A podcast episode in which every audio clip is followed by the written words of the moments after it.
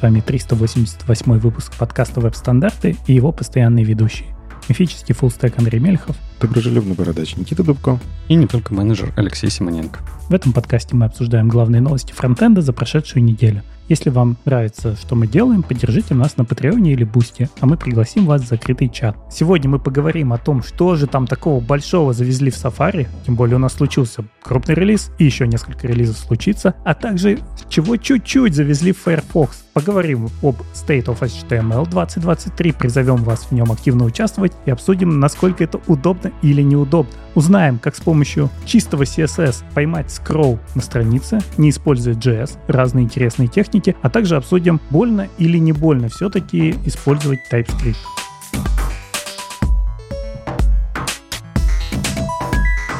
Ну и начнем с новостей классного браузера по версии некоторых из нас.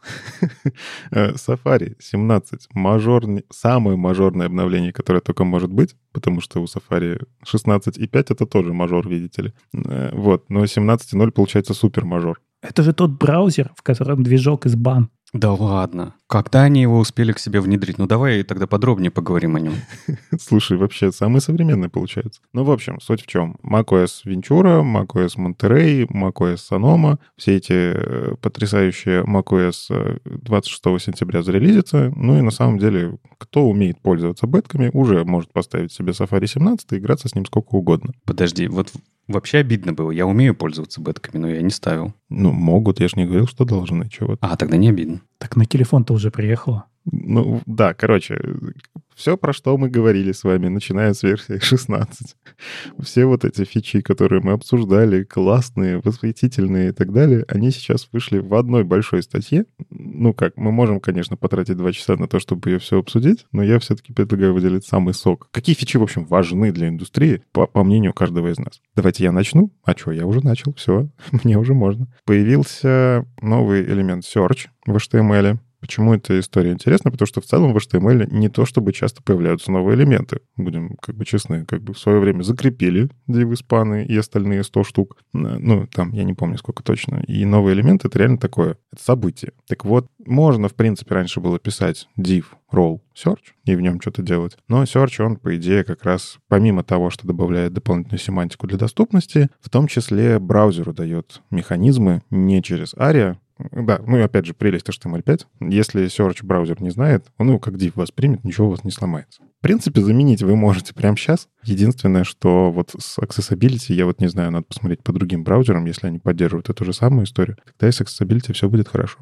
Поповеры, те самые поповеры, которые мы обсуждали несколько выпусков, поповер API, поповер атрибуты, вся эта история, она про то, чтобы связывать какие-то вещи друг с другом. То есть у вас есть кнопка, вы ее нажимаете, и у вас, например, появляется попапчик, собственно, поповер, да, вот. И э, у поповера есть свои собственные возможности, его можно показывать, переключать, визибилити его управлять, как он показывает сейчас или нет. Можно все это делать только на HTML, что самое прикольное. То есть вам не обязательно JavaScript писать для этого. Это просто работает. Но можно, конечно, и JavaScript гораздо больше возможностей, есть всякие штуки кастомизировать. Тоже классная вещь. Опять же, все браузеры в эту сторону идут. И здорово, что в Safari он сейчас просто будет. Ну, то есть Safari 17 выкатится, его можно использовать. Остальные браузеры точно так же в рамках интеропа это дотюнят. Пока что еще ни один браузер его не дотюнил до стопроцентного прохождения тестов. Но для нас, как для разработчиков, потрясающая возможность проще работать с попапчиками, Почему бы и нет? Мне еще очень понравилась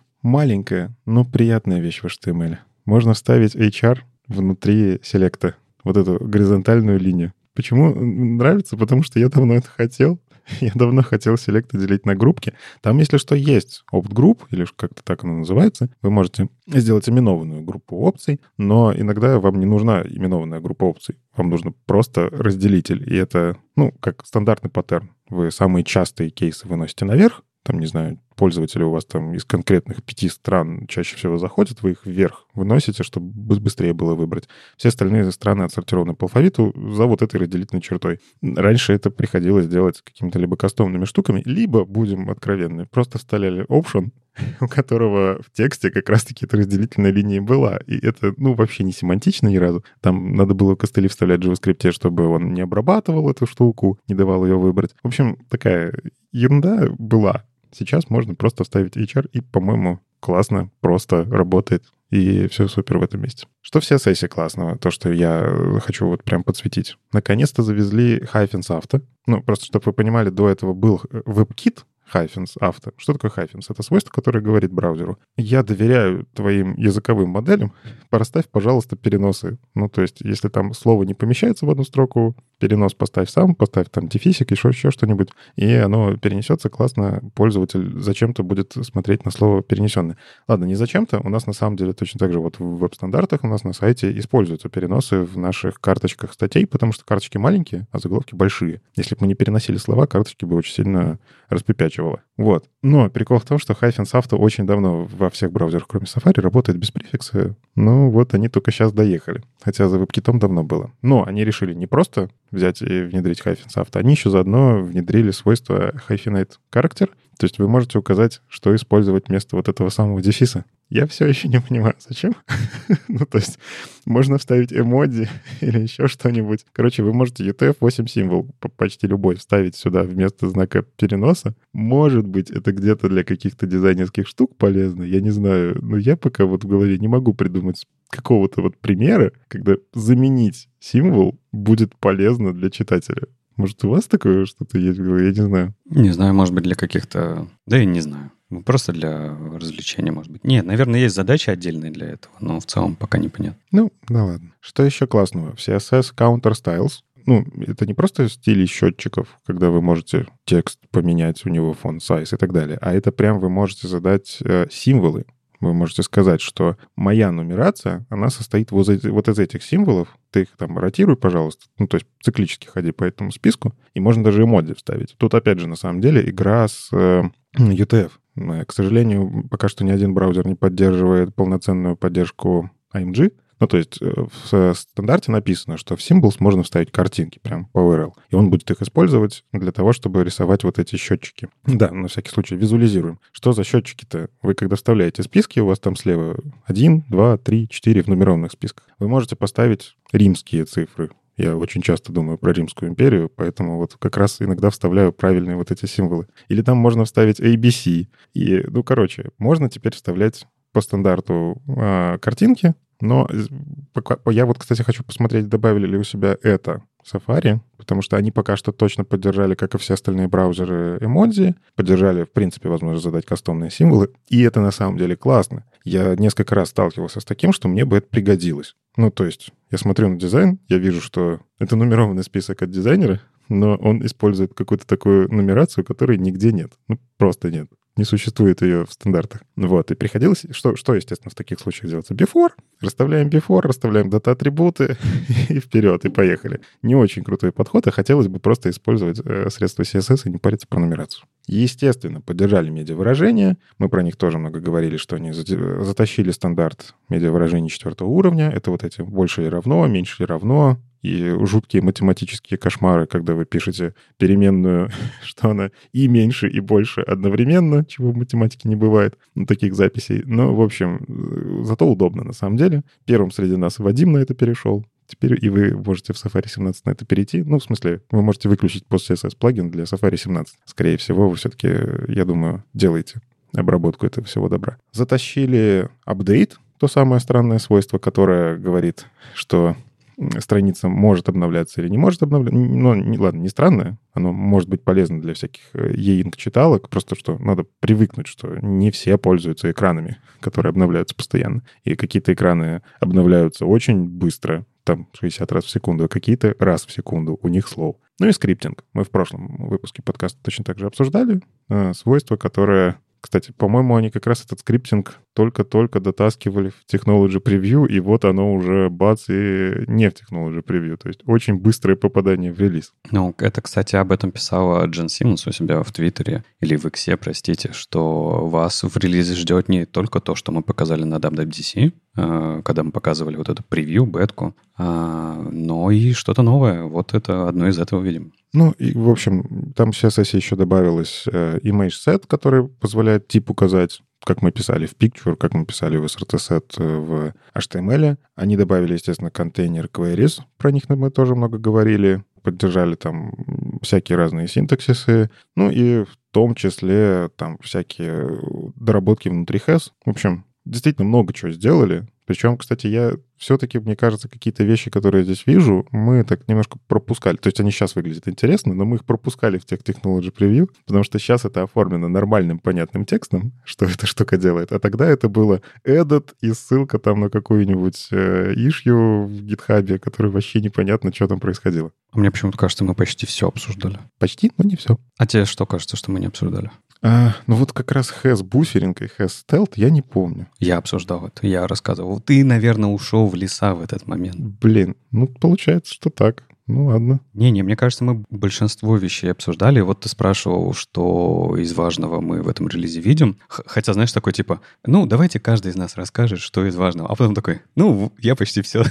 А я вот про CSS HTML рассказал, теперь вы давай. Не, я просто считаю, что image set, во-первых, это очень важная штука. Ее очень сильно не хватало. Это, по сути, повторение да, того, что мы делаем в HTML с помощью тега picture. Теперь это можно делать в CSS, и ее крайне не хватало. И вместе с ней как раз-таки поддержали два новых формата. Ну, новый формат, да, и свой собственный, не очень нужный, наверное, но пускай будет, это JPEG XL и Hake. Hake вряд ли распро- будет распространен, это скорее чисто какая-нибудь тепловая история, или для мобильного. Вот для мобильного, наверное, это будет полезно, когда у тебя один движок, пока он один движок. Угу. Вот, а, а так в целом не очень полезно. А JPEG XL это хорошо, и в том числе ты его можешь теперь использовать не только в Picture, но и через ImageSet в CSS. А вы не помните, чем эта история у Гугла закончилась? Когда они выпилили JPEG XL из хрома? Ничем. В этом и прикол, что сейчас по факту Safari единственный браузер, который поддерживает JPEG XL не за флагом. У Firefox есть имплементация за флагом, у Chrome была за флагом, и они ее выпилили.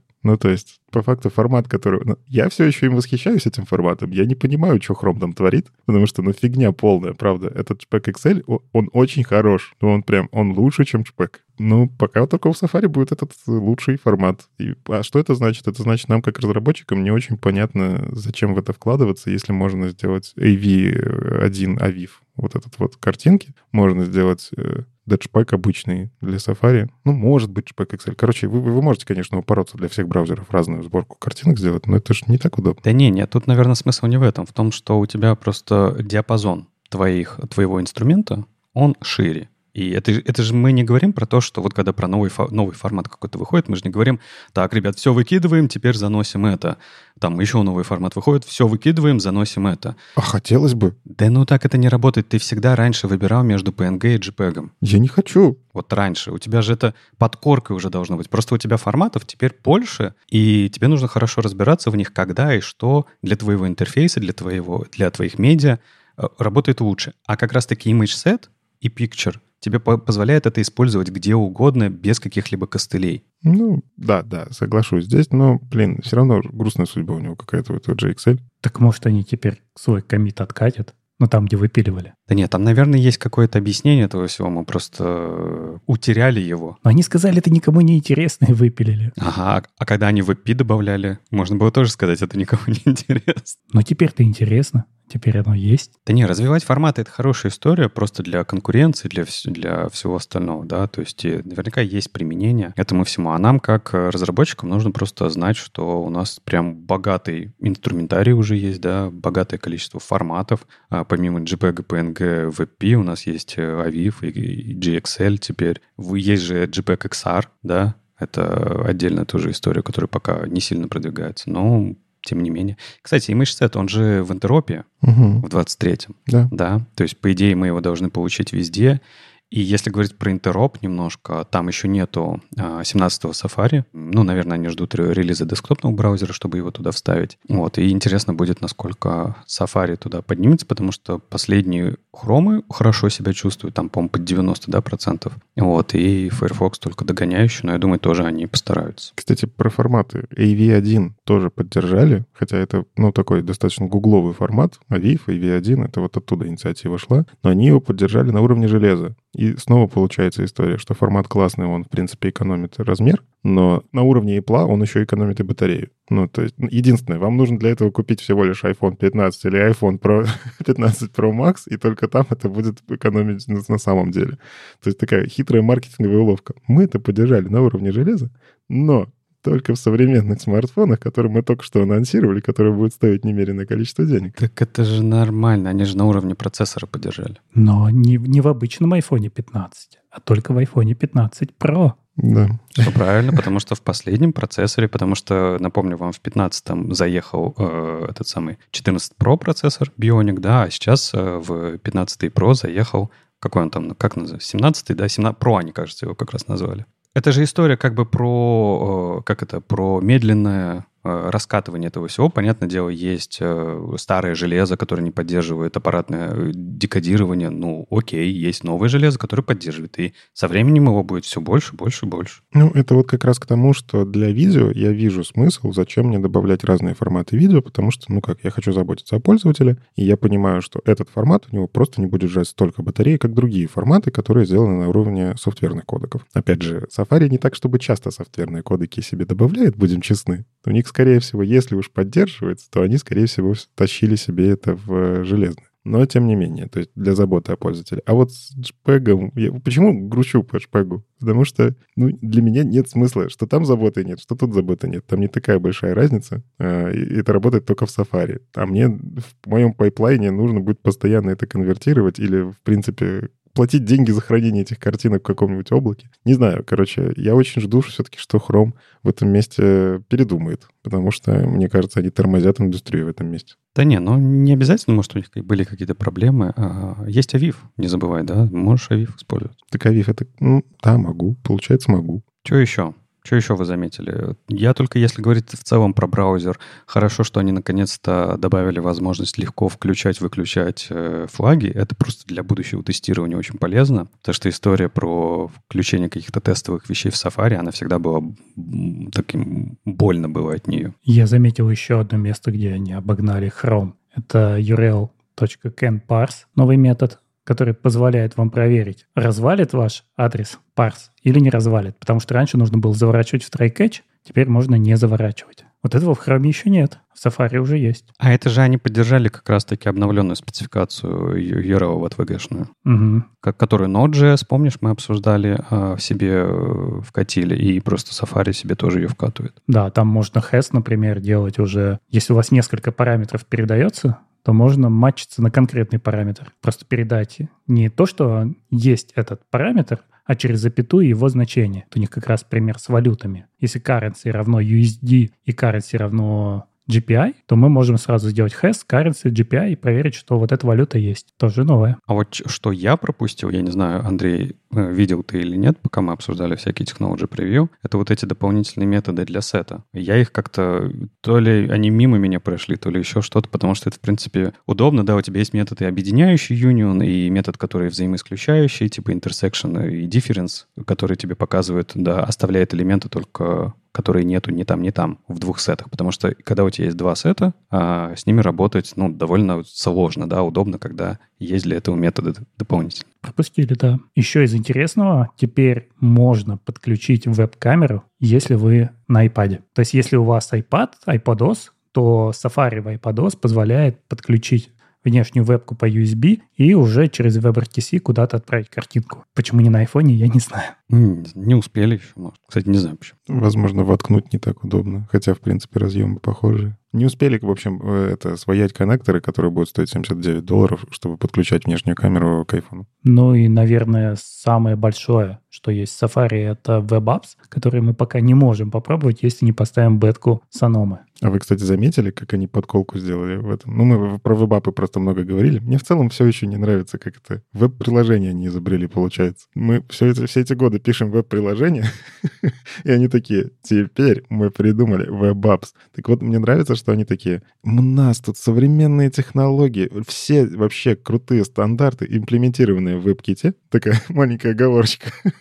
Вы можете использовать пуши, service worker ы, манифесты. И мы такие сидим, которые PWA пишут уже много лет, такие, ага, ну классно, а что еще у вас крутого? И вот они из крутого говорят, ну вообще-то, знаете, мы решили, что мы не будем ограничивать пользователей, поэтому они могут любой сайт. Вот они прям так и пишут, что типа мы разрешаем добавлять любой сайт, потому что кажется неправильным ограничивать пользователя, что является веб-апом, а что не является. С точки зрения заботы о пользователях, вообще на самом деле круто. Ну, правда, они действительно не ограничивают, я действительно... Мне нет вот этого непонятного пользовательского опыта, где не понимаю, почему, как, как не разработчик, почему это приложение устанавливается, а это не устанавливается. То есть как забота о пользователе классно. Но вот как подколка в сторону всего PWA комьюнити, ну, это неэтично немножко. Ну, как-то вот как-то это... Не знаю. Чувствуется вот такое легкое надо вот не, надо чуть-чуть унизить, но так, чтобы аккуратно, чтобы они поняли намек, но при этом, типа, мы молодцы. Но вы ждете? Я, я вот очень жду, потому что для меня это возможность наконец-то избавиться от почтовых клиентов, попробовать. Потому что я вот столько лет не могу слезть с отдельных почтовых клиентов. Мне надо, чтобы это было приложение отдельное, не вкладка в браузере. Я очень не люблю вкладки в браузере для того, чем я пользуюсь постоянно. Угу. Я очень хочу попробовать новый опыт, когда я смогу просто вот поставить это как приложение в свою систему, насколько это будет таким же удобным, как просто обычное приложение. Ну, тут смотри просто какая ситуация. При этом Safari все еще по многим фичам не работает.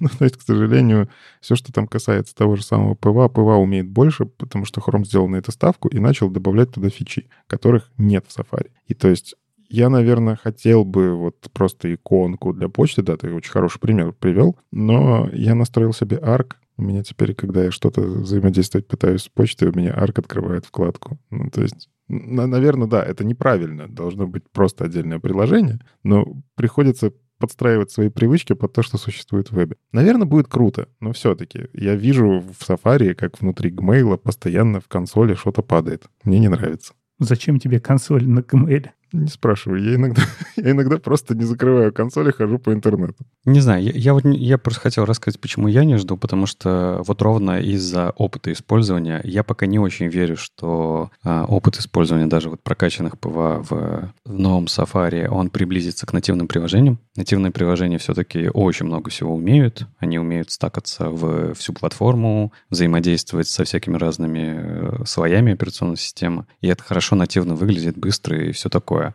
Насколько PWA будет таким, ну, попробовать-то стоит, да, проверить, как это будет. Но в целом я не вижу пока что что это какая-то, знаете, мы все перепишем на PWA. То есть есть отдельные компании, да, которым приходится переписывать и использовать PWA, и там для них это просто палочка-выручалочка, да, потому что иначе никак. Но в целом, ну, не знаю, нативные приложения настолько хороши, на, на айфоне, что я не знаю, как, как их можно перебить. Ну, ты iPhone-то с десктопом не сравнивай. О, простите, простите, сэр. Но это разный опыт. Не, я согласен. Ну, на деск... подожди, если мы говорим про десктоп, да, на десктопе вот все современные, ну, совсем современные, да, приложения, которые делаются с помощью электрона, или чего-то там еще такого. Но они, в принципе, более-менее нормально работают нативненько. А вот прям веб-приложение. Кстати, я не подумал об этом. Я попробую на десктопе как это будет, но пока сомнения тоже. Да плашка сверху бесит, которая говорит, что это браузер. Ну, то есть самое ощущение нативности какое? Когда у тебя сверху нету вот этих вправо-влево, там чуть ли не URL показывается, и вот, вот это многопиксельная плашка, которая мне не нужна в моем нативном приложении. Здесь тебе операционная система говорит, мы тебе открыли страницу из интернета, просто еще URL не покажем, мы тебе только дадим вперед-назад по, этой, по этому всему ходить, а у меня, как это, у меня ассоциация здесь с WebView. То есть, когда я, не знаю, там в каком-нибудь Твиттере ссылку открываю, он мне открывает WebView на, на мобильных. На десктопах-то он Safari открывает, или браузер, который у меня установлен в системе, а на мобильных я, я очень не люблю эти штуки, потому что там кук нету, он меня не авторизует, там урезанный интерфейс, это не Safari, там некоторые штуки не работают. И вот у меня уже возникла травма. Я как-то вижу такую урезанную версию браузера, я такой, блин, не, я в браузер пойду, спасибо, не надо. Но это, видимо, мое какое-то такое, не знаю, травма у меня есть, общем. Слушайте, а главное, смотрите, это такой огромный фичер-лист, э, типа того, что завезли в э, Safari 17, и ни одного упоминания про Topics API. Mm. Думаешь, не внедрили, потому что? Нет, думаю, не внедрили, потому что. Ну, получается, что, может, это... Ждем, когда дотащат? Или это ты решил вместе... Подожди, это, это укол в сторону хрома? А, да ты что, боже упаси. Ну ладно, показал. Показалось, показалось.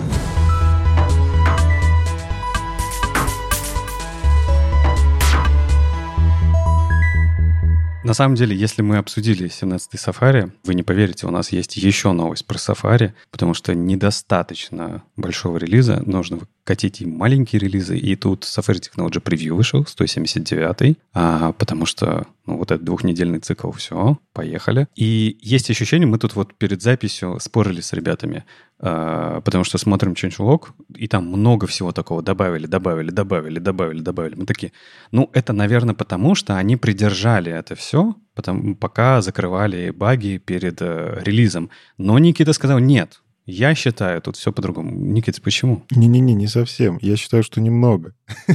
То есть они действительно придержали перед релизом, это достаточно очевидная мысль, но немного, потому что они, у них тут дробные комиты. Ну, чтобы просто вы понимали, там в новых фичах поработали с offset position. И оно у них типа есть offset position normal, offset position circle и ellipse, у них там есть Ray, у них там есть, ну, вот эти, короче, они по факту просто поработали со всяким векторным. Тут видно из всего этого, что они там, видимо, гуляли по Mask Border, который, кстати, да, если что, добавляются свойства Mask Border в Safari Technology Preview. Там где-то нужен был PES, они такие, ща, отрефакторим. они тут же отрефакторили всякие штуки и втащили это как, сколько тут, 10 комитов. Ну, тут реально очень много всего. Поэтому, мне кажется, это одна большая фича, просто они ее раздробили. Ну, может быть. Ну ладно, из интересного то, что на что я обратил внимание, это добавили атрибут name для details. Угу. И теперь можно прям делать нативный аккордеон. Они поддержали, насколько я понимаю, это OpenUI, а, да, то есть как, как этот элемент должен работать. Потому что, что значит, почему он работает как аккордеон? Потому что вы теперь можете э, нескольким детейлзам задать один и тот же name, и у, только у одного из них, из них будет состояние open, а все остальные будут закрываться. То есть как только вы открываете один, закрываются другие. Открываете другой, закрываются остальные. И это прям нативный аккордеон. Если он вам нужен. Ну. Просто мне как раз-таки вот эта вот фича в аккордеонах, она меня периодически бесит очень сильно. Я захожу на сайт, открываю что-то такое. О, сейчас еще ниже открою, посравниваю. Открываю ниже, а он верх не закрыл. Я такой, эй, я, слышь, я сейчас DevTools открою, я тебя сейчас закроюсь, ты слышь, ты мне, я разработчик. И, ну, приходится так делать иногда, вот, но, короче, такая возможность, наверное, круто, но подумайте с вашим дизайнером, а надо ли оно. Не, ну это уже другой вопрос. Я тут больше про э, веб-стандарты, да, э, потому что OpenUI, у них э, задача у ребят притащить э, нужные нативные элементы, UI-ные элементы в браузеры, и Details — это один из этих элементов. Поэтому можно спорить, насколько нужна эта фича твоему сайту, но спорить с тем, что ребята решили, что этот элемент в таком виде нужен в браузерах, ну, наверное, не стоит, да, потому что они, наверное, уже поспорили об этом и пришли к выводу, что нужен. И в том числе атрибут name должен именно так работать. Да, в этом плане классно. Ну, то есть я, я опять же, я всегда, когда появляется больше возможностей, не нужен JavaScript, мы HTML все это решаем, это круто. Что еще? Давай про другие какие-то браузеры, потому что Chrome мы посвятили целый предыдущий выпуск. А надо, наверное, и Firefox уделить немножко времени.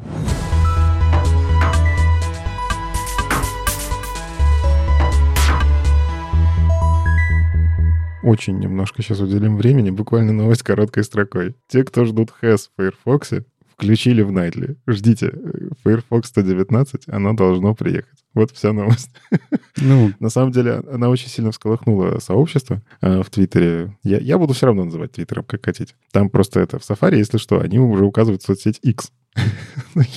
А вот там статья, которая у нас там дальше в загашнике лежит, мне нравится, что автор написал. Я все равно буду называть это Твиттером, вы меня не заставите. Короче, почему это важно? Has пока что действительно не работал только в Firefox. То есть они его там за флагом долго экспериментируют, но в Chrome можно, в Safari можно, причем вот мы, как говорили, в Safari 17 там HES разные еще дотюнивают. Вот. А Firefox, они очень долго эту фичу морозили. Она включилась в Nightly, а это значит, что очень малая вероятность, что Firefox 119 она не выйдет. А это значит, что касательно инициативы Interop, к концу года мы будем иметь все браузеры, работающие с HES. У меня просто буквально недавно на работе была как раз беседа. Там меня хотели втащить HES. Я говорю, подождите, во-во-во, полегче, рано, рано пока еще. Типа, во-первых, в Firefox не работает, во-вторых, будем объективны, в Safari тоже не работает в версиях там 15.4 минус. Ну, А, к сожалению, мы поддерживаем такие версии, значит, ну, типа, не можем хэс. Мне э, как раз коллега говорит, так мы полифил втащим. Я говорю, воу, эй, нет, вы чего? Вы видели, сколько там багов вокруг хэза, которые браузеры починить не могут? Вы думаете, полифил это починит? Не надо так. Но, мне кажется, через полгода я с коллегой поговорю и соглашусь, что теперь можно, теперь тащи. И, и все, да? А, все. Firefox, к сожалению, ну вот пока только так. Ну, нормально, нормально. Ну, HES — это важная штука для совместимости, поэтому хорошо, что втаскивают.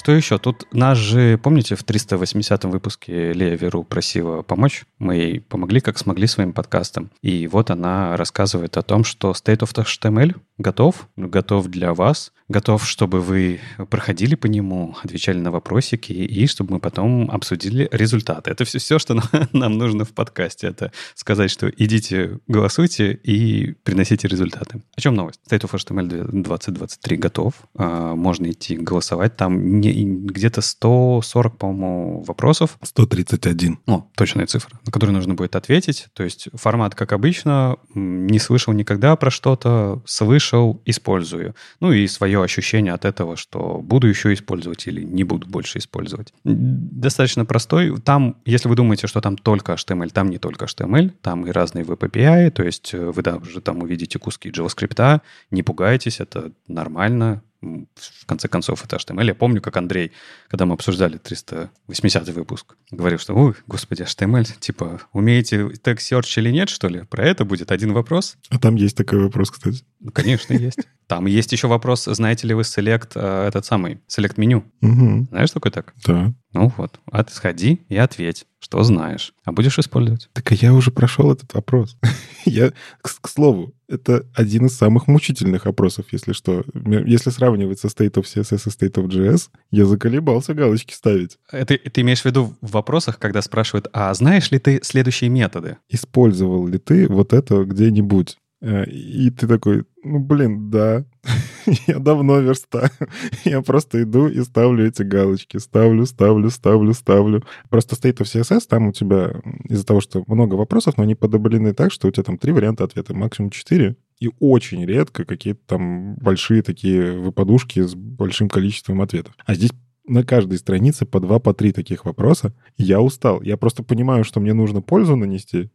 ну, то есть они же меня спросили, чтобы я помог, но с точки зрения вовлечения я понимаю людей, которые, наверное, отвалятся, потому что да сколько можно. И, а там еще сверху прогресс-бар, который показывает, сколько разделов осталось. Я такой, да не, сколько. Блин, ну, я минут 25 потратил. Хотя там вопросы, типа, просто прочитай и ответь. Ну да, я вот вижу, какие input-тайпы ты использовал и там 12 input тайпов, и по всем надо поставить галочки. И нет галочки все. Да, есть галочка ни одного. Вот это, кстати, тоже интересно. Иначе бы это просто, ну, из-за того, что это проще, просто ставили и пропускали мимо ушей. Это тоже же плохо. Надо вот сделать осознанный выбор. Ты каждую галочку должен поставить своей рукой. Ну, знаешь, что еще, кстати, смутило? Если мы говорим про State of CSS и State of JS, они включили вот эту игровую механику. Если ты слышал или если ты использовал, это значит, ты молодец, мы тебе балл насчитаем, сколько ты там в процентах знаешь э, фичей.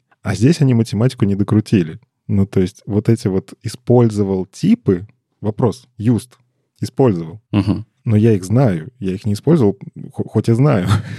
Короче, как я понял, они не засчитываются тебе в итоговый счет, и у меня счет 81%, что, кстати, по-моему, выше, чем у самой Ильи Веру, у которой 80%. Она просто у себя как раз в блоге написала, что частый вопрос, а почему такой низкий балл? Ну, типа, я вроде все из этого знаю, так или иначе, но не все использовал. Вот они эту математику сломали, и эта игромеханика может расстроить людей. Скажут, HTML нехороший, он меня не ценит. Я его ценю, а он меня нет. Ну, знаешь, я хочу тебе сказать, что тут не только новые вещи. Я вот понимаю, почему, например, у Ливи Ро могло быть э, там не такой высокий балл. Тут не только новые вещи, тут еще и очень старые вещи, например, микроформаты. Ты в каком О, году да. последний раз слышал про это? Я в этом. Я в этом году даже доклад это вставил. Подожди, а где? Где тебе это понадобилось? А я, у меня доклад был про этот инди-веб. Вот все то, что вы говорите, есть внутри инди-веба. И инди-веб-амбассадоры, они про эти форматы знают. Я поэтому галочки-то и поставил. Ну, слышал. Я даже использовал эти штуки, я все в блок это встраивал. Но я понимаю вопрос, типа, что? Классами размечать что? Вы серьезно? А как тебе в целом наполненность вот э, такого опросника? Потому что переживали же в начале, и Илья писала об этом, что э, может не хватить вопросов и полноты у этого опросника, э, типа что обсуждать про веб, да? Но вот у меня ощущение, что довольно полноценно получилось. Для старта. Ну, то есть я смотрел на многие вещи, они пока что прощупывают почву. То есть им нужна для того, чтобы дальше сравнивать. А вот мы сейчас спросим, поповерами кто-нибудь вообще пользуется? Это, ну, мы вроде как там внедряем периодически в браузеры. Оно вообще надо или не надо? И потом, в зависимости от того, что много народу не знает, можно будет как-то выстраивать работу деврелов, типа, идите рассказывайте про поповеры. Надо. Полезная фича. А в следующем году уже можно спросить не просто знаете ли вы, а если использовали, как вам? Ну, то есть мы же все CSS то же самое видим в JavaScript. Они с каждым годом вопросы становятся чуть более уточняющие. То есть они знают статистику прошлого года и могут под это модернизировать вопрос. Здесь пока что просто давайте узнаем, а что вы вообще, в принципе, верстаете как. А касательно фичей, несколько фичей, честно, я не знал. То есть я посмотрел, там очень хороший research проведен по тому, чего внедрили всякого интересного в HTML, и я несколько фичей себе записал. Почитать надо, что это такое, потому что я до этого с этим не игрался, не знал, что есть такой интересный атрибут, не знал, что есть, в принципе, такой тег, с ним можно что-то делать, или там в, в API какие-то вещи. Я себе прям, вот там у них есть reading list, плюсик справа сверху. Я понажимал. По-моему, у меня четыре раза. Вот как раз такие заметки есть. Я хочу разобраться, что это такое. Стало интересно. То есть еще и образовательный опросник. Подожди, это каждый стейт, это каждый стейт в последнее время такой. Э, мы это отмечали и про State of CSS, то есть с точки зрения э, узнать, что вообще происходит, посчитать и разобраться, это очень хорошая штука. Да, согласен. А тебе не показалось смешным, как будто бы, знаешь, такой троллинг э, людей, которые проходят э, опросник, что есть некоторые фичи, ты там можешь, знаешь, их не очень сильно заметить, где ты отвечаешь там «никогда не использовал», «использовал», э, «использовал», «слышал», а ты такой можешь тыкнуть «использовал», а справа такая приписка, но в браузере нет поддержки. Замечал. Но, кстати, она не везде стоит, в этом и прикол. Есть фичи, которые только-только начали в браузерах показываться. Они по факту, получается, суппортят. Ну вот буквально мы там обсуждали два выпуска подкаста на, назад, да, и, и вот оно только-только начало суппортить. И там уже стоит, что типа норм. И я такой, ну, мне интересно даже, а сколько народу поставят, что они это использовали в продакшене? Ну, да, вот правда интересно, потому что я про это слышал, и я знаю, что это использовать еще нельзя. Как обычно, можно таким образом э, врунов, наверное, или исследователей, которые действительно демки пишут. Не, ну есть элементы, вот, например, как Search, про который мы говорили только что, да, в Safari 17 завезли, а ты, в принципе, можешь сказать, что ты его используешь, потому что этот элемент, даже если он не поддерживается в браузере, ни на что не повлияет. В общем, такой опросник State of HTML. Теперь у нас в компании State of JS, State of CSS есть и State of HTML. А, очень круто, напомню вам, да, это всегда такой срез сообщества, поэтому очень круто будет, если вы сможете потратить время и ответить на него я думаю, позакидывать в разные чатики тоже будет полезно, потому что а, результат, а, который мы потом будем обсуждать, будет очень сильно зависеть от вот нашего разнообразия и сколько людей а, в этом во всем поучаствуют. Там джуны, миды, сеньоры, посмотреть разброс. Вообще, кстати говоря, результатов State of HTML же не было никогда, и мы еще не знаем, в каком виде нам их подготовят, чтобы мы их поанализировали. И еще дополнительно напоминаю, зачем это все. Напомню, все там браузерные адвокаты, девревы внимательно следят за результатами таких опросников и используют их в том числе при подготовке интеропов. Вот сейчас идет подготовка интеропа 2024, поэтому если есть вещи, которым стоит уделить внимание, обязательно проголосуйте за них в этом опроснике, и это тоже поможет. Там не просто проголосуйте, там вот эти тексты, инпуты, которые никто никогда не заполняет. Только очень целенаправленные люди. К счастью, можно на самом деле, по-моему, отредактировать. Не, ну я имею в виду про такие вещи, как, например, вы что-то используете, но ваш опыт использования негативный. Да. Отмечайте. Кстати, не забывайте, да, что когда вы что-то выбираете, например, я это использовал или я это слышал, там есть еще раз две дополнительные штуки, на которые можно нажать. Они не просто так за вами ползают. Это я хочу это использовать еще повторно, и у меня был плохой опыт использования этой фичи. Ну, давай так, неинтересно. Там ты перевел просто как-то очень... Там просто not interested. Не, в смысле, не, negative experience. А, там и такая кнопка есть? Там просто, видишь, она в разных местах по-разному. Я заметил, что not interested неинтересно, а, красненько. А получается, где-то, где использовал, можно негативный опыт. Угу. Короче, не знаю, им точно нужно будет поработать над UX в следующем году. Честно, к сожалению, вот э, стыдно, конечно, но я не заполнил ни одного текстового инпута. Ну, потому что мне даже есть что сказать, но я потратил и так 25 минут на эти галочки и потратить еще 15 минут на заполнение этих полей. Не, простите, я лучше схожу выше на гитхабе и там лайк поставлю, мне быстрее будет. Но в лайке-то ты тоже ничего не напишешь. Ну, я подсвечу, что я, я согласен с автором. Плюс один. Нет, они же сортируют по заголосованности. Как бы я, я, я иду прямо туда, где обсуждают такие штуки. Не, ну я больше к чему? Что мы иногда ругаемся, что вот, э, там, голос сообщества не слушают, типа делают в своих браузерах, что хотят, какие-то фичи катят, которые не нужны, а которые нужны не катят. Вот оно, место, где можно выражать а, как-то скопом свои какие-то проблемы. Потому что если а, большое количество людей и на определенный API, которые они используют, расскажут, что у них был плохой опыт использования, это отметит. А еще у них в вопросе нету, а на каких подкастеров вы подписаны, какие книжки вы читаете, и наконец-то. Это, и слава богу, потому что мне это уже начинает подбешивать, что это в каждом вопросе. Мне кажется, если уже вы CSS собрали, в HTML уже не надо, это лишнее. Но там есть вопрос, какими AI-инструментами инструментами вы пользуетесь. ChatGPT, Google Bard и что-то еще они. А, Copilot. Для написания кода. Они там уточняют. Для написания кода чем вы пользуетесь? Для написания HTML. А я, кстати, видел на стриме у Вадима, что он Copilot там пользуется. Иногда с него смеется. Ладно, сходите, проголосуйте, а мы пойдем, наверное, к другим темам, потому что Никита нам принес э, всякие разные приколы, которые можно делать с помощью scroll-driven анимации. А, и, насколько я понимаю, есть вообще какой-то миф или уже, не знаю, легенда о том, что с помощью scroll-driven анимации можно делать все, что хочется.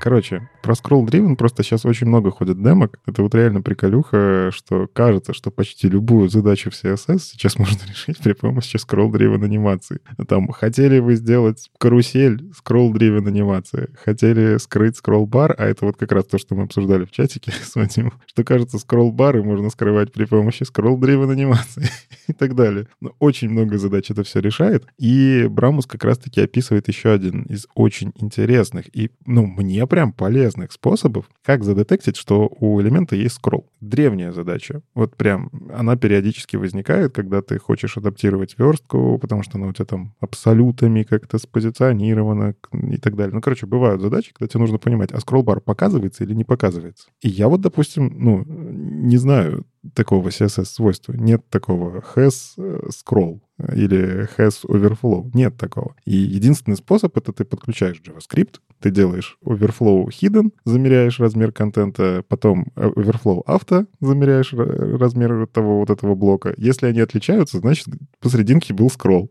ну, то есть там он где-то появился. Заодно можешь посчитать ширину этого скролла. Но это ужасно. Тебе, ну, единственный способ это сделать — это JavaScript. Это значит, что, ну, если ты хочешь как-то стилизовать в зависимости от скролла изначально загружаемую страницу, тебе все равно нужно дождаться до JavaScript, который что-то замерит, а он должен сработать только после того, как весь дом загрузился, потому что шрифты шрифты. Шрифты влияют на размер. Здравствуйте. Вот. И только после этого ты применяешь какой-то CSS, который вызывает моргание страницы. И тут у тебя кумулятивный сдвиг э, и всякие другие метрики Web Vitals. Короче, это боль. Я вот нас, видите, сколько много всего я сказал по этой проблеме, потому что я про нее много думал. И тут Брамос такой говорит, а вы знаете, вообще-то это можно сделать чисто на CSS. Пока что, давайте так, пока что это можно сделать чисто на CSS в Chrome как обычно, у Chrome, потому что скролл таймлайн анимации поддерживаются. Но какая суть? Мы уже рассказывали про всякие хаки, а, что в CSS есть CSS-переменные. И в этих CSS-переменных пробел — это вообще-то валидное значение для самих CSS-переменных. Но этот пробел — не валидное значение, например, для цветов. И что он здесь использует? Вся суть хака. Вы, если хотите определить, есть ли скролл, вы привязываете скролл-анимацию к элементу. Это анимация, это все еще анимация, они описываются через keyframes, и в том-то и суть, что это, у них просто таймлайн не время, а позиция скролла. То есть по факту на уровне браузера там вместо счетчика а, времени используются как раз-таки другие числа. То есть реально браузерная имплементация в этом месте очень, мне кажется, не, не такая сложная была, вот, но достаточно элегантное решение. И что он говорит? Мы просто прикручиваем анимацию, назовем ее, например, detect scroll, у которой и 0% и 100%, поставим ту самую переменную, которая говорит, что пробел, э, что есть scroll, пробел. То есть у тебя анимация, которая от пробела к пробелу. Ну, все, что она делает, короче, по факту, она устанавливает факт того, что скролл у тебя есть. Если у тебя скролл таймлайн не применился, значит, у элемента скролла нет. Ну и ты этой CSS-переменной можешь задать другое значение. А дальше мы используем тот самый старый хак, что, окей, CSS-переменная — это пробел, она для CSS-переменной валидна, но для цветов она не валидна. Поэтому, когда мы будем использовать внутри var, мы можем задать fallback. И у тебя получается по факту в CSS ты пишешь if. Тот самый if, который, говорят, не существует в CSS. А вот он, я его только что озвучил. Вы говорите, что, например, вы хотите поменять там цвет фона, как у него в примере. Если ты скроллишь, у тебя там он лаймовый, если не скроллишь, он красненький. Так вот, у тебя есть две переменные. Одна переменная, она использует пробел э, вместо conscroll, и там вот этот нужный тебе цвет, а во втором месте он использует просто значение цвета. И var срабатывает с фоллбеком. И вот здесь я уже вижу это по лицу Андрея, по лицу Леши, они такие, блин, сложно. Короче, я рекомендую пройтись по этой статье, э, посмотреть код. Он описывает это все по шагам, ну, то есть он сначала выплевывает просто весь код, и потом объясняет по шагам, как эта штука работает. Как сделать if при помощи CSS-переменной. Как вот эти самые анимации работают. Что у переменных, на самом деле, вот ничего тут не хватило, он мог еще и property сюда запихнуть, чтобы еще сложнее пример быть. Э, но просто через этот property можно начальное значение переменной. Он, наоборот, у него есть заметка, что вы, в принципе, можете этот property не использовать, потому что там у CSS-переменных есть свои наследования по умолчанию и значения, которые используются, но можете использовать. Короче, прикол в том, что если захотите это погуглить, это называется Space Toggle. Это техника, которая все больше и больше набирает популярность. Мы уже ее несколько раз причем э, обсуждали. И она даже в некоторых фреймворках используется, в CSS-фреймворках. Переключатель пробелом. По-моему, гениально. Ну, то есть, да, пришлось через костыли. Это все еще с точки зрения developer experience ну это жесть какая-то. Ну, правда. Ну, то есть я понимаю, как это устроено, потому что я давно этими спейстоглами увлекаюсь, но мне прикольно. Я сейчас попытался вам объяснить, и мне кажется, все-таки не смог до конца. Это надо посмотреть и попробовать. Сложная штука. Но она работает. То есть это сейчас единственный способ на CSS использовать CSS-переменные, использовать скролл-анимации для того, чтобы сказать «да, у нас тут есть скролл, и я могу под это адаптировать верстку». Дальше он говорит еще одну вещь. А вы знаете, вообще-то контейнер queries у них есть дополнительная style queries. Ну, то есть там, как мы тоже про это говорили, вы можете у контейнера посмотреть не ширину, высоту и прочие размеры, а вы можете посмотреть значение какой-то переменной. Опять же, это работает все еще только в Chrome. Хотя, тем не менее, это спецификация, которую поддержали остальные браузеры, ее просто имплементировать надо. Не так там все просто. Это тебе нужно ходить постоянно и в CSS проверять значения переменных. Это тебе не просто зафиксированная ширина, которая уже после рендера не меняется. И да, можно завязаться на ту самую переменную. То есть можно не space toggle, не пробельный переключатель использовать, а вы можете устанавливать значение этой переменной в единичку и нолик. Более читаемая вещь. Вы просто ставите эту анимацию. Если единичка, это true. Если нолик, это false. И использовать add container, style и указывать can scroll единичка и в зависимости от этого уже нормально писать стили. Вот вариант со style query мне нравится гораздо больше, потому что я, кажется, вот смог объяснить это гораздо быстрее, проще и понятнее. Даже можно и не смотреть на код. А если посмотреть, то вообще очевидно. Ну, то есть с точки зрения developer experience потрясающе. Но я хочу эту штуку в продакшене очень сильно. Я очень сильно хочу, потому что у меня, ну, я думаю, вы чувствуете, у меня боль со скроллами периодически возникает, это жесть. И вот эта штука, она мне прям очень много чего полечит. Но только в храме. Пока что. Не, ну смотри, тут опять же, Scroll-Driven Animations а, сейчас реализованы только в Chrome. Там есть, э, насколько я помню, WebKit, по-моему, нормально к этому относится. По, по Firefox, как обычно, молчание. То есть есть issue, где они это обсуждают и задают очень много вопросов. И, и непонятно из этих вопросов, будут ли они это делать или просто уточняют, стоит ли этим заниматься. Э, можно найти вот эти WebKit Positions и Firefox Standards Positions. Мы их обсуждали, эти странички. А что касается Style Queries, у всех однозначно, да, мы это будем делать. То есть это в какой-то момент, мне кажется, станет частью Интероп 2025. А почему 25? Я только хотел спросить, в 23-м нету, надо в 24-й так добавлять? В 23-м есть э, сами контейнер queries.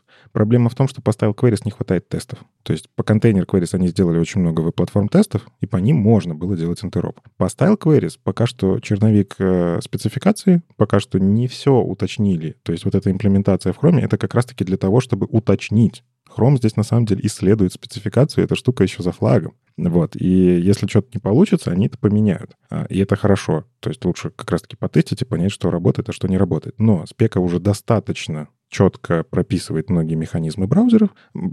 Браузеры говорят, да, кажется, крутая штука, она очень нужна разработчикам, она нам очень много задач решит. И я поэтому говорю про 25-й. Как, за следующий год, мне кажется, они много тестов здесь накидают, и в 25-м году сделают так, что все браузеры по этим тестам будут работать. Но ты, Никита, говоришь, что оно бы решило твои проблемы, но почему сейчас не небольшой JavaScript скриптик решает твои проблемы. То есть почему проблема остается? Так я же говорю, я хочу прям сразу, как только страничка рисуется, чтобы сразу нужные мне стили применялись. Не дожидаясь JavaScript, который дожидается загрузки шрифтов и так далее. Тут у тебя, независимо от загрузки шрифтов, скролл есть, скролла нету и так далее. У тебя там ничего не прыгает. Ну, в смысле, это на уровне CSS быстро отрабатывает, потому что CSS высчитывается буквально там в один-два захода. Исключительно перформанс. То есть, да, JavaScript сейчас решают мою проблему, к сожалению. Поэтому просто самый простой способ — это взять, скопировать этот код или завести себе утилиту, которую ты просто постоянно can scroll, can scroll, can scroll. Но кстати, с этой утилитой тоже есть другие проблемы, потому что для абсолютов, для фикса, для... Когда у тебя там вот эти современные свойства, которые позволяют за Overflow выйти и прочее, и прочее, тебе нужно этот снипет постоянно дотюнивать. То есть по факту ты пытаешься имитировать движок браузера в JavaScript. Вот. Я, к сожалению, пока что универсального такого CanScroll не видел. Он тоже багует. А вот если это будет в CSS, скролл либо есть, либо нету. Браузер это знает, но никому не рассказывает. Вот это бесит. Он может это прокинуть скролл-анимацию пока что. Все, могу использовать. Кстати, знаете, какой офигенный способ-то я сейчас придумал? Эту же штуку можно включать для того, чтобы детектить блоки, у которых у тебя скролл внезапный. Вот на маках же у тебя есть вот это вот, ну, уже не только на маках, скролл, который не виден. То есть ты пока не начнешь по тачпаду что-то двигать, ты не будешь знать, что у тебя есть горизонтальный скролл. Эту же штуку для дебага можно вставить. То есть ты просто вставляешь снипет, который все такие скролл, скроллящиеся элементы красным тебе ярким. И ты такой, оу, пока тестировщику не понесу, я сам вижу, что все плохо. Вот для дебага эта штука прям безумно полезна, потому что сейчас попробуй найди, идешь по DevTools, если в Firefox то там есть вот эта штучка скролл, можно ее посмотреть, но, блин, я могу это дебажить по старинке, как аутлайнами мы дебажили раньше. Можно точно так же CSS-сниппетом дебажить будет всякие штуки, ну, пока что в хроме. Так, это и хорошо, если это прикрутить к какому-нибудь папетиру для тестирования, угу. как только хром и нужен. Ну ладно, поговорили про всякое интересное в хроме. Я все еще в восторге от этого сниппета. Подожди, я же тебя просил. Я же тебя просил без хрома. Ну, это не про Chrome, это про Scroll Driven Animations, это про спецификации. Просто так получилось, что пока что это работает в Chrome. А, ну тут, э, ладно, говорят, что TypeScript, на него, мне кажется, какая-то охота началась. Говорят, что давайте его выпилим, а он вообще бесполезный. Бомбит, понимаешь? Не, не могут остановиться, понимаешь? Э, интернет не может э, остановить свое бурление по поводу TypeScript.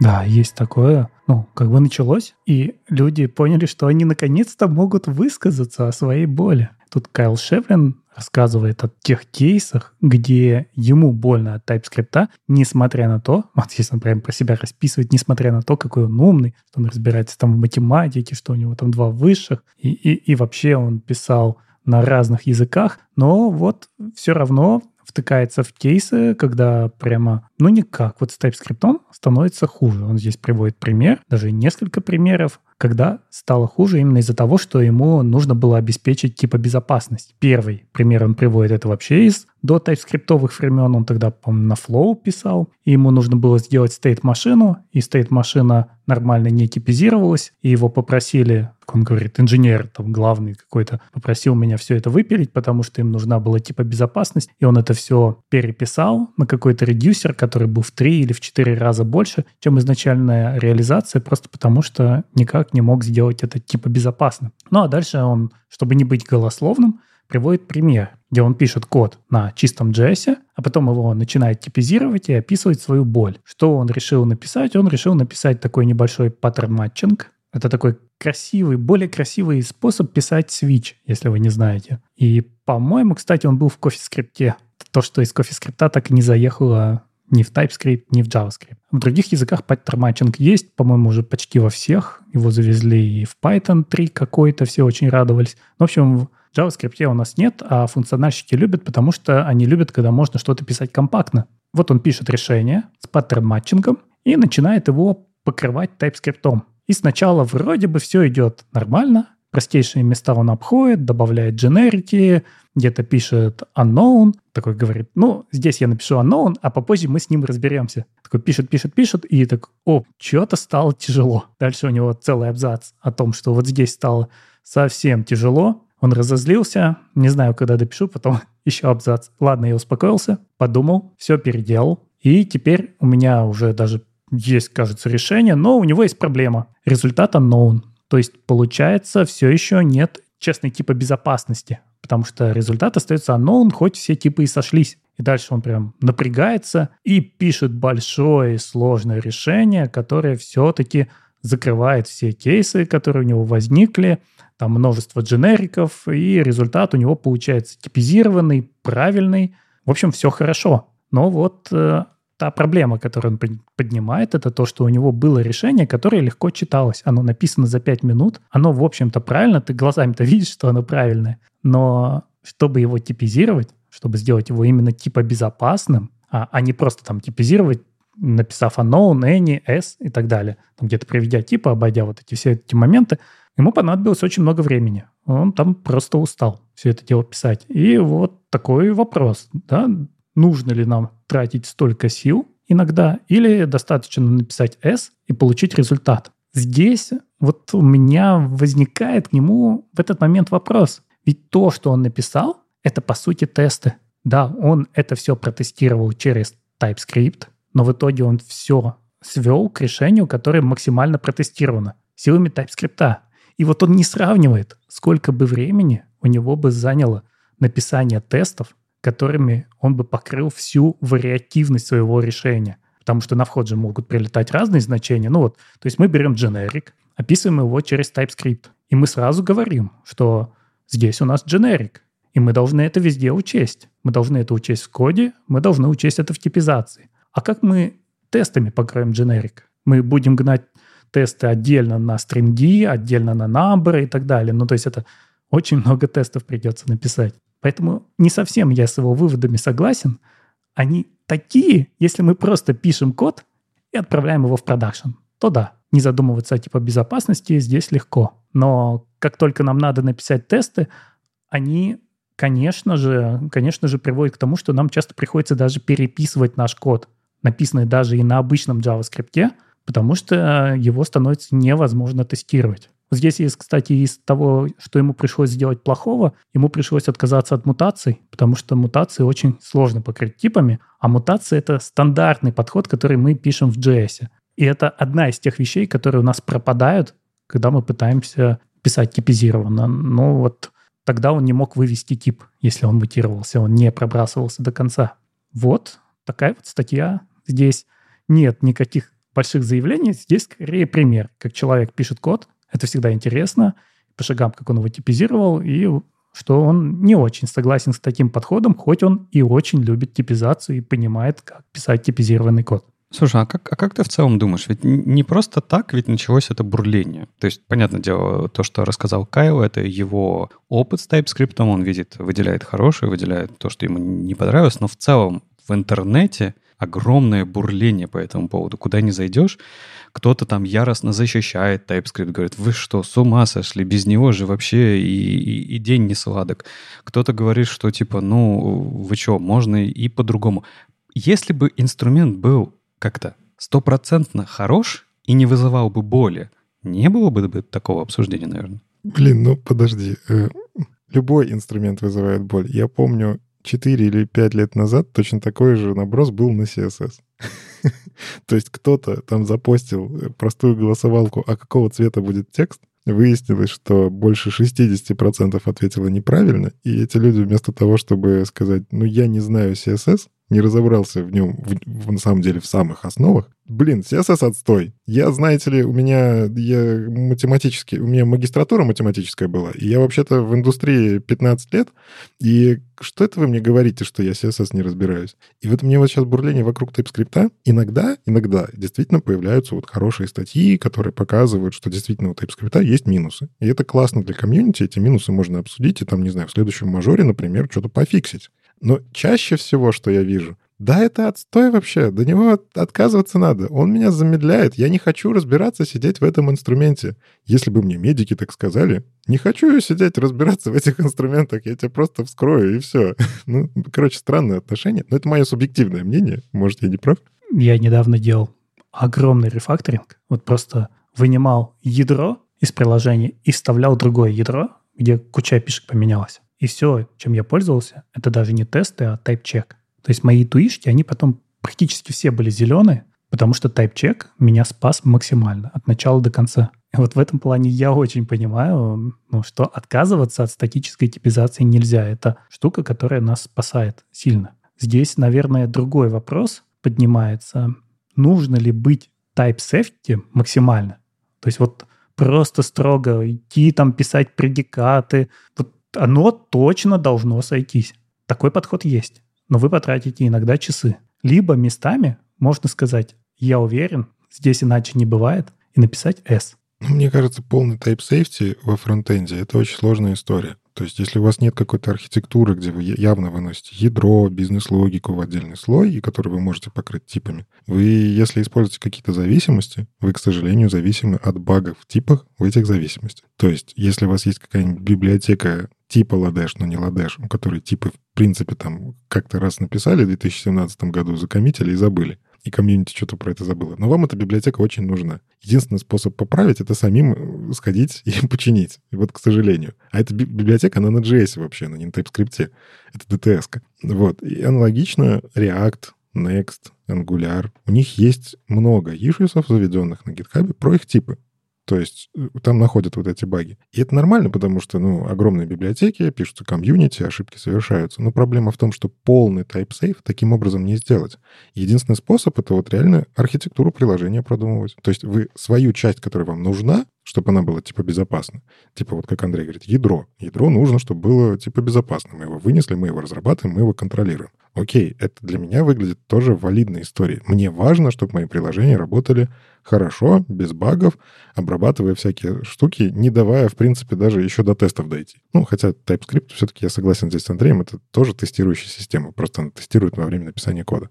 Вот. А остальное UI, ну, нет типов, и ладно, ну, напиши S. Ну, ты знаешь, что там будет HTML-элемент какой-то. Тебе не обязательно знаешь, он input или div. Тебе это не принципиально.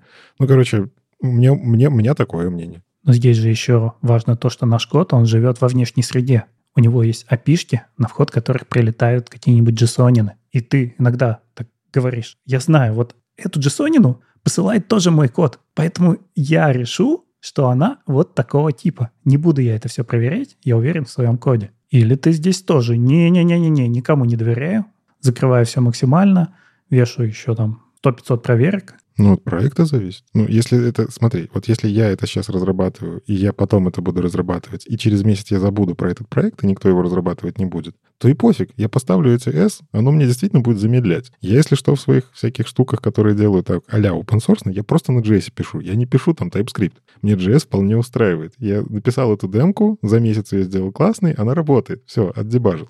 А вот если этот продукт дальше будет хоть кто-то разрабатывать, ну, то есть ты говоришь, сейчас этот код пишу я, а через месяц его будет писать кто-то другой, и он там поменяет бэкэнд, и это все развалится. То есть Здесь по-хорошему нужно настроить процесс, чтобы при генерации бэкэнда у тебя тоже генерируются типы. Через Swagger прокидывать всякие TypeScript, есть тулзы и так далее. То есть я вот за то, чтобы синк в этом месте происходил. Но у меня вот есть еще защита в сторону, ну, знаете, эти стандартные шутки undefined, not a number и так далее. Угу. Смотрите, вот у вас есть опишка, и ей пользуется мобилка и веб. Что происходит, когда тип одного поля меняется случайно? Сломанная опишка. Веб рисует вам всю страницу, но в одном месте вы получаете смешное сообщение про undefined. Мобилка, она падает, она крэшится. У нее не сошлись типы. И вот сила веба в данном случае, то, что он все это проглотил и отрисовал. И иногда мы должны идти такими путями. То есть соглашаться, ломаться, ну, продолжать работать в другом месте. Но оно уже не типа безопасно. Да, подходы же разные. Там типа этап компиляции, а тут просто интерпретация и все. А какая разница? У тебя уже запущенное приложение. Оно иначе относится к входящим данным. А, входящие данные, все, я понял. Угу. Оно пропускает это, оно пытается с ними что-то сделать, приводить типы в реальном времени, и где-то они ломаются. Ладно, а вам не кажется, что мы, как обычно, упускаем, а, ну, как э, варимся в своем пузыре, и, как обычно, упускаем некоторые э, и другие места, э, как это, веба, который тоже разрабатывается, который не такой сложный, потому что все, что мы сейчас обсуждали, оно звучит как? Ты делаешь сложные приложения. Либо, как вот Никита уточнил, ты делаешь демку для конференции. Но есть же, я не знаю, маркетинговый лендинг, да господи, карусель на каком-то сайте. Что, туда тоже тащить TypeScript? Для чего? Да и не надо. Ну, я больше к чему веду, что почему вообще такое бурление произошло? Потому что есть, э, типа, две такие, два заявления, да, которые вот очень сильно несовместимы. Кто-то говорит, вы что, без TypeScript да вы просто не разработчик, вы просто, видимо, не умеете его готовить, поэтому вы там глупый, недостаточный там, и так далее, так далее. Ну, то есть вот такая вот, да, позиция. Вы без TypeScript не можете делать веб. Вы что, совсем с ума сошли? И другая позиция, что типа, ну, а я делаю, и все работает, и все хорошо, и так далее. Так далее. И вот они сталкиваются в интернете уже несколько недель, э, это самое, сидят и обсуждают это все. На самом деле я вижу три позиции. Не хочу TypeScript, хочу TypeScript. И третья позиция – я хочу TypeScript, но мне от него, ну вот не получается никак. Я прекрасно понимаю, зачем он мне там нужен и как с ним хорошо, но есть проблема. Вот такие голоса тоже есть. А есть, но их вот мало, их сразу и не заметишь. Вот их проблемы реально хочется пообсуждать, хочется принести issue в TypeScript, по, ну прям... А, TypeScript же развивается. Ну то есть, если посмотреть на TypeScript 1 и TypeScript 5, сейчас, да, вроде пятый, э, вот, там посмотреть просто, что они решают глобальные проблемы TypeScript из первой версии только в пятой, это значит не так уж и просто там эти вещи были сделаны. Ну, то есть там есть определенный математический аппарат. Этот аппарат, он пытается реализоваться через языки программирования, которые вообще-то под этот аппарат не заточены. Поэтому приходится идти на какие-то ухищрения.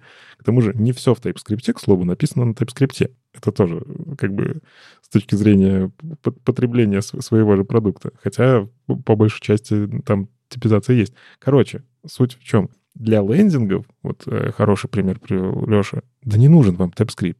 И когда говорят, что если ты пишешь не, не на TypeScript, то ты странный разработчик, ты странный разработчик, если твой код в конце концов в браузере не работает. Ты можешь обмазаться TypeScript, ты можешь обмазаться тестами, у тебя будет стопроцентное покрытие неправильными тестами, ты обложился весь метриками, у тебя притер стоит, который у тебя красиво еще код расставляет, или ты настроил все правила ESLint, чтобы он красиво тебе код расставлял. Но код твой, блин, не работает. Вот ты тогда ты плохой разработчик. То есть ты не подумал про браузеры. Не, подожди. А ты такой, а ты при этом ругаешься такой, да почему все эти инструменты не позволяют мне сделать так, чтобы мой код работал?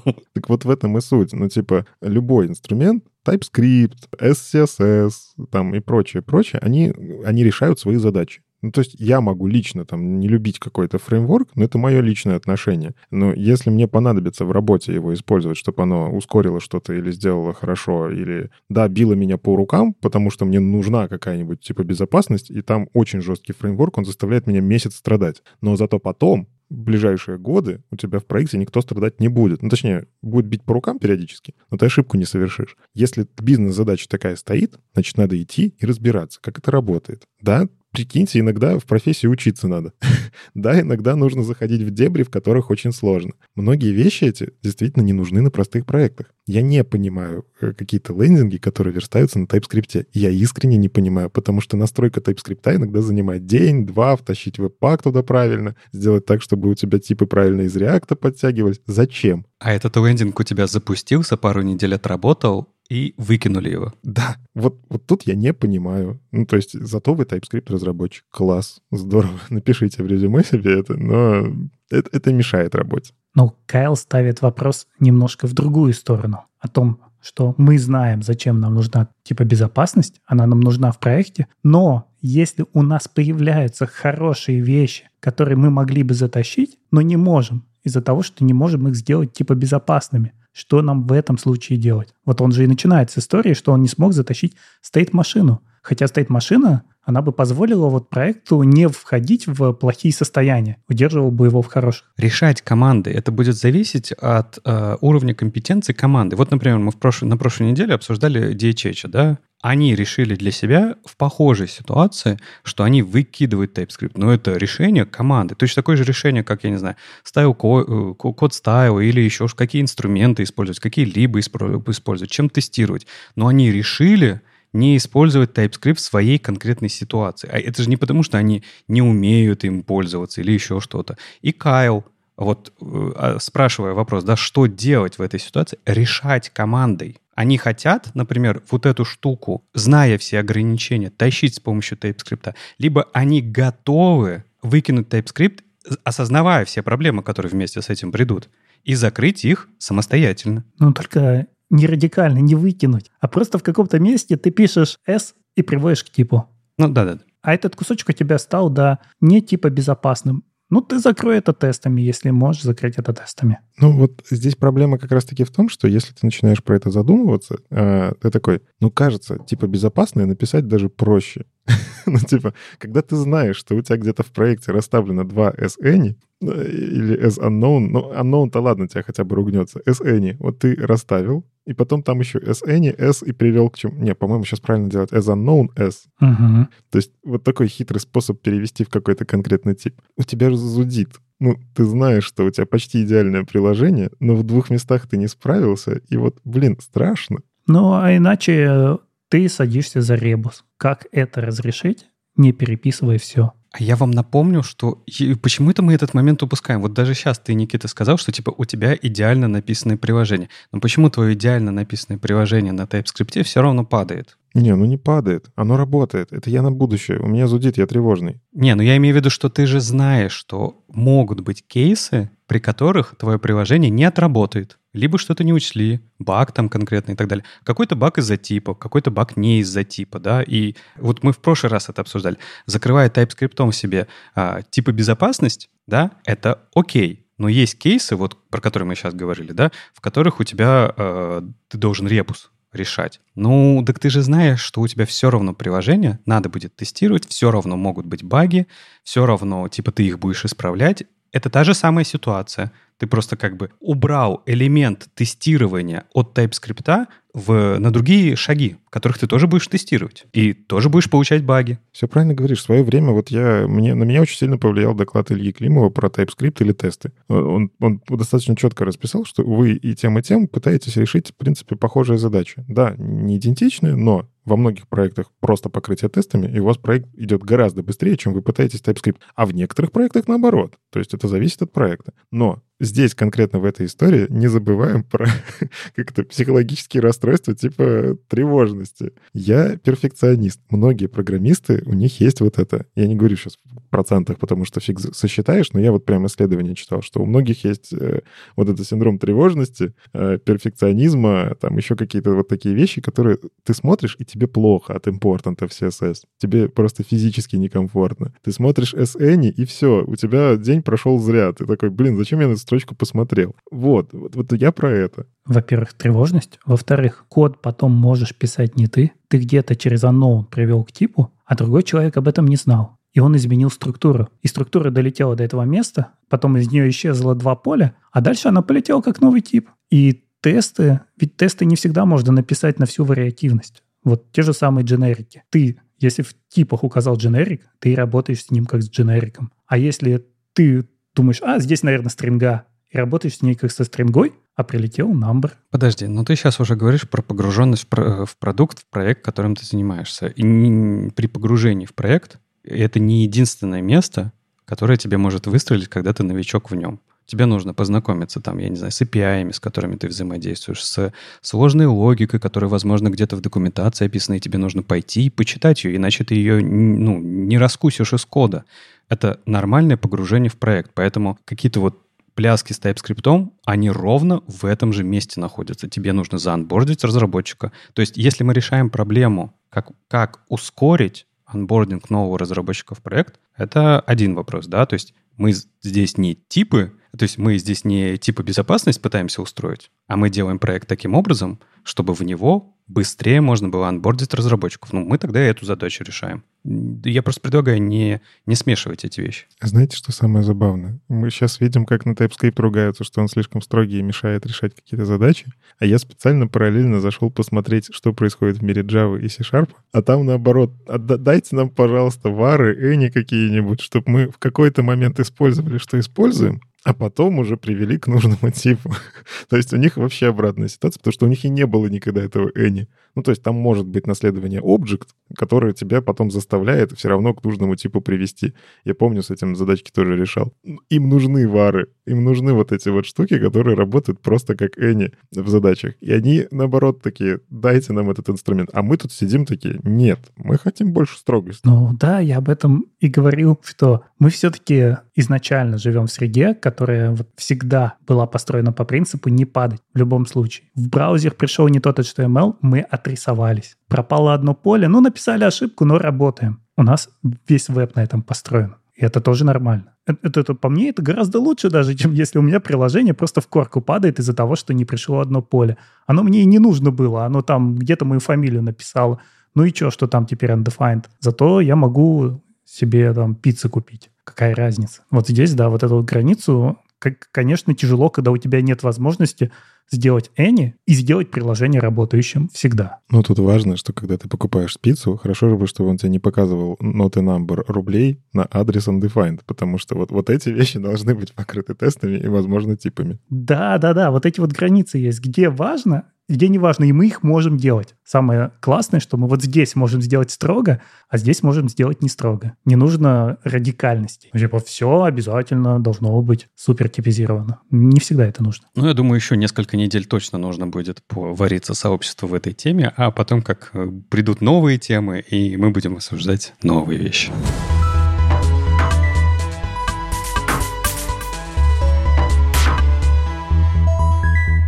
Ну что, переходим к вопросам наших зрителей, слушателей. Ну, на Ютубе считается зрителями, когда они смотрят на наши аватарки постоянно? Давай считать. Хорошо, тогда наших зрителей и наших слушателей, наших подписчиков. Сергей спрашивает, точнее, он предлагает. По аналогии с псевдоклассами before и after, можно было бы добавить псевдокласс next. На самом деле это псевдоэлементы. Сергей, простите, я подушню его немножко вас поправлю, потому что есть на самом деле разница. Он, этот расп... элемент, псевдоэлемент, можно располагать не как дочерний, а как соседний элемент. Сразу просится, наверное, что помимо next надо previous добавить, который точно так же, раз у нас есть before и after. Ну и он приводит примеры, что можно делать более удобные хлебные крошки на нумерации страниц и так далее. И в целом идея-то хорошая, да? Вадим, на самом деле, оставил нам ссылочку. он хоть с нами сейчас не записывается, но он оставил ссылочку, я думаю, мы приложим шоу-ноуты, что вы можете завести в CSS Working Group issue и предложить такую идею. Почему нет? Может, ее рассмотрят, и какая-нибудь идея классная появится, и что-нибудь появится здесь в виде псевдоэлемента или другого решения. Но почему мне кажется, что псевдоэлемент не стоит добавлять. Вы можете заметить, что в целом псевдоэлементов сейчас появляется не так много. Скорее стараются использовать псевдоклассы во многих случаях. Почему так происходит? Псевдоэлемент не участвует в дом у вас, когда вы делаете дом, вы не можете обратиться к контенту псевдоэлемента, а здесь же как раз работа. Вы хотите вставлять хлебные крошки, наверное, вы хотите туда контент, э, какой-нибудь значок больше или картинку поставить. Эта штука, она доступна только на момент рендера. Когда у вас есть рендер 3, дерево рендера, в нем появляются вот эти самые псевдоэлементы. В общем, из JavaScript с ними работать больно. Раньше вообще было невозможно. Какой-то момент там в jQuery какие-то костыли, я помню, использовали для того, чтобы это все работало. Он там через CSS что-то пытался сделать. Потом у нас сейчас вроде как есть какие-то способы работать с псевдоэлементами, но это ровно потому, что разработчики такие, блин, капец как больно, помогите. Мы тут Bootstrap подключили, не знаем, как контролировать, а в CSS нельзя, там important стоит. В общем, идея интересная, но мне вот интересно, как это можно решить без псевдоэлемента. Все-таки просто версткой, кажется, проще, но я понимаю запрос. Раз уж мы делаем веб э, удобнее, в общем, Сергей, напишите вышью. Вам умные люди, которые разрабатывают спецификации, поотвечают, подокидывают. Возможно, вы с ними там по поспорите, и может что-нибудь получится. Ну и напоминаю, у нас эта рубрика, в том числе в прошлом выпуске, называлась «Вопросы от Кирилла». Кирилл прислал еще один вопрос. Как вы относитесь к идее написания JavaScript-кода на русском языке? Не на транслите, а используя кириллицу. Кириллу удалось заметить, что его код стал более понятным, хотя у него достаточно неплохое знание английского языка, но он просто лучше понимает. И в том числе, кстати, для CSS можно использовать русский язык. Браузер их все равно применяет. В общем, есть плюсы и минусы. Понятность плюс.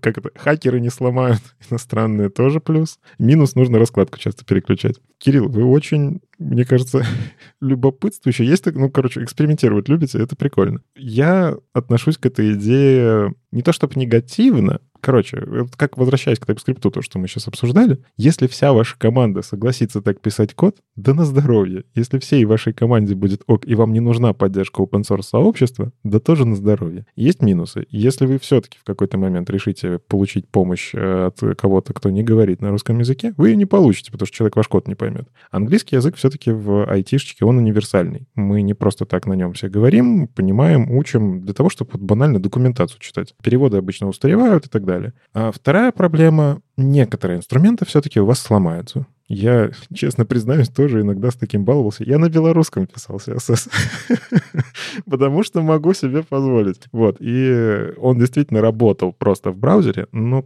по-моему, парочку пост-CSS плагинов не смогли с этим справиться. Что-то они там для парсинга CSS использовали хитро вывернуто, хотя мне всегда казалось, что в пост-CSS пост-CSS парсит. Но нет, там именно парочка плагинов у меня падала, не справлялись с нашей буквой U не складовая. У нас есть такая у короткая, как и краткая. Вот. Короче, инструментарий, он не ожидает от вас этого, хотя по факту должен работать по спеке. Не знаю, что вы думаете? Вы писали язык на русском языке, если это не 1С? У меня как-то раз товарищ поддерживал приложение, написанное на французском. Ну, то есть там все функции были названы на французском. Он справлялся, но он плакал. Б- было очень тяжело. Мне кажется, тут основная проблема — это консистентность языка программирования. У тебя все остальные вызовы происходят на английском языке. У тебя все происходит в языке, в CSS, в JS на английском. И менять это, ну, должна быть очень какая-то значимая причина для того, чтобы это делать. Вы же идете против как бы языка. Ну, кстати, вот идея про обфускацию прикольна. То есть специально заменить все символы на и краткое, у нескладовое, белорусское и всякие такие штуки с умляутами и удачного дебага. То есть можно обфускатор такой написать, потому что и JavaScript, и CSS позволяют. Ну, то есть по спецификации UTF-8 символ, он подходит, все, можно его использовать как имя класса. Пожалуйста, развлекайтесь. Но мне кажется, вот я здесь соглашусь с Лешей, сами-то стили CSS, они же на английском, ну, давайте так, на американском и британском. Там, если цвета те же самые посмотреть, там внутри грей и грей, разница маленькая, но чтобы разработчики не путались, и через A принимает, и через I принимает. В JavaScript точно так же можно. Ну, можно, в принципе, кстати, пробельными символами писать. Я вам этого не говорил, но есть специальные UTF пробельные символы, которые тоже валидные имена переменных. И для этого тоже есть опускаторы. Ты знаешь, на неделе мем ходил как раз-таки про человека, который на э, иврите писал код и просил помощи. И говорит, что типа, а теперь переведите мне ваш код. Ну да. С вами был 388 выпуск подкаста «Веб-стандарты» и его постоянные ведущие. Мифический fullstack Андрей Мелехов. Доброжелюбный бородач Никита Дубко. Не только менеджер Алексей Симоненко. Слушайте нас в любом приложении для подкастов или на ваших любимых платформах. Не забывайте ставить оценки и писать отзывы. Это помогает нам продолжать. Если вам нравится, что мы делаем, поддержите нас на Патреоне или Бусти. Ждем ваших вопросов на подкаст собака Мы обязательно ответим на самые интересные. Услышимся на следующей неделе. Пока. Пока. Пока.